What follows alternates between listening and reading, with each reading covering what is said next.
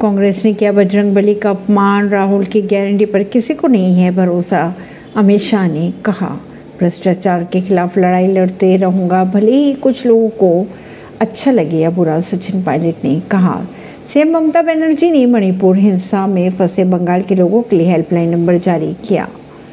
Khalistan force के मुखिया परमजीत सिंह के अज्ञात लोगों ने ली जान। दिल्ली में नीतीश राणा की पत्नी से छेड़छाड़ का आरोप दो लोगों को किया गया गिरफ़्तार।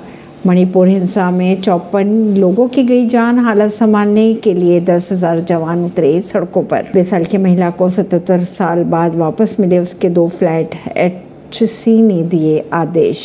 साइक्लोन मोका का बढ़ता जा रहा है, खतरा अगले पाँच दिनों के लिए अलर्ट हुआ जारी। से खबरों को जानने के लिए जुड़े रहिए जनता सरिश्ता पॉडकास्ट से। परवीन दिल्ली से।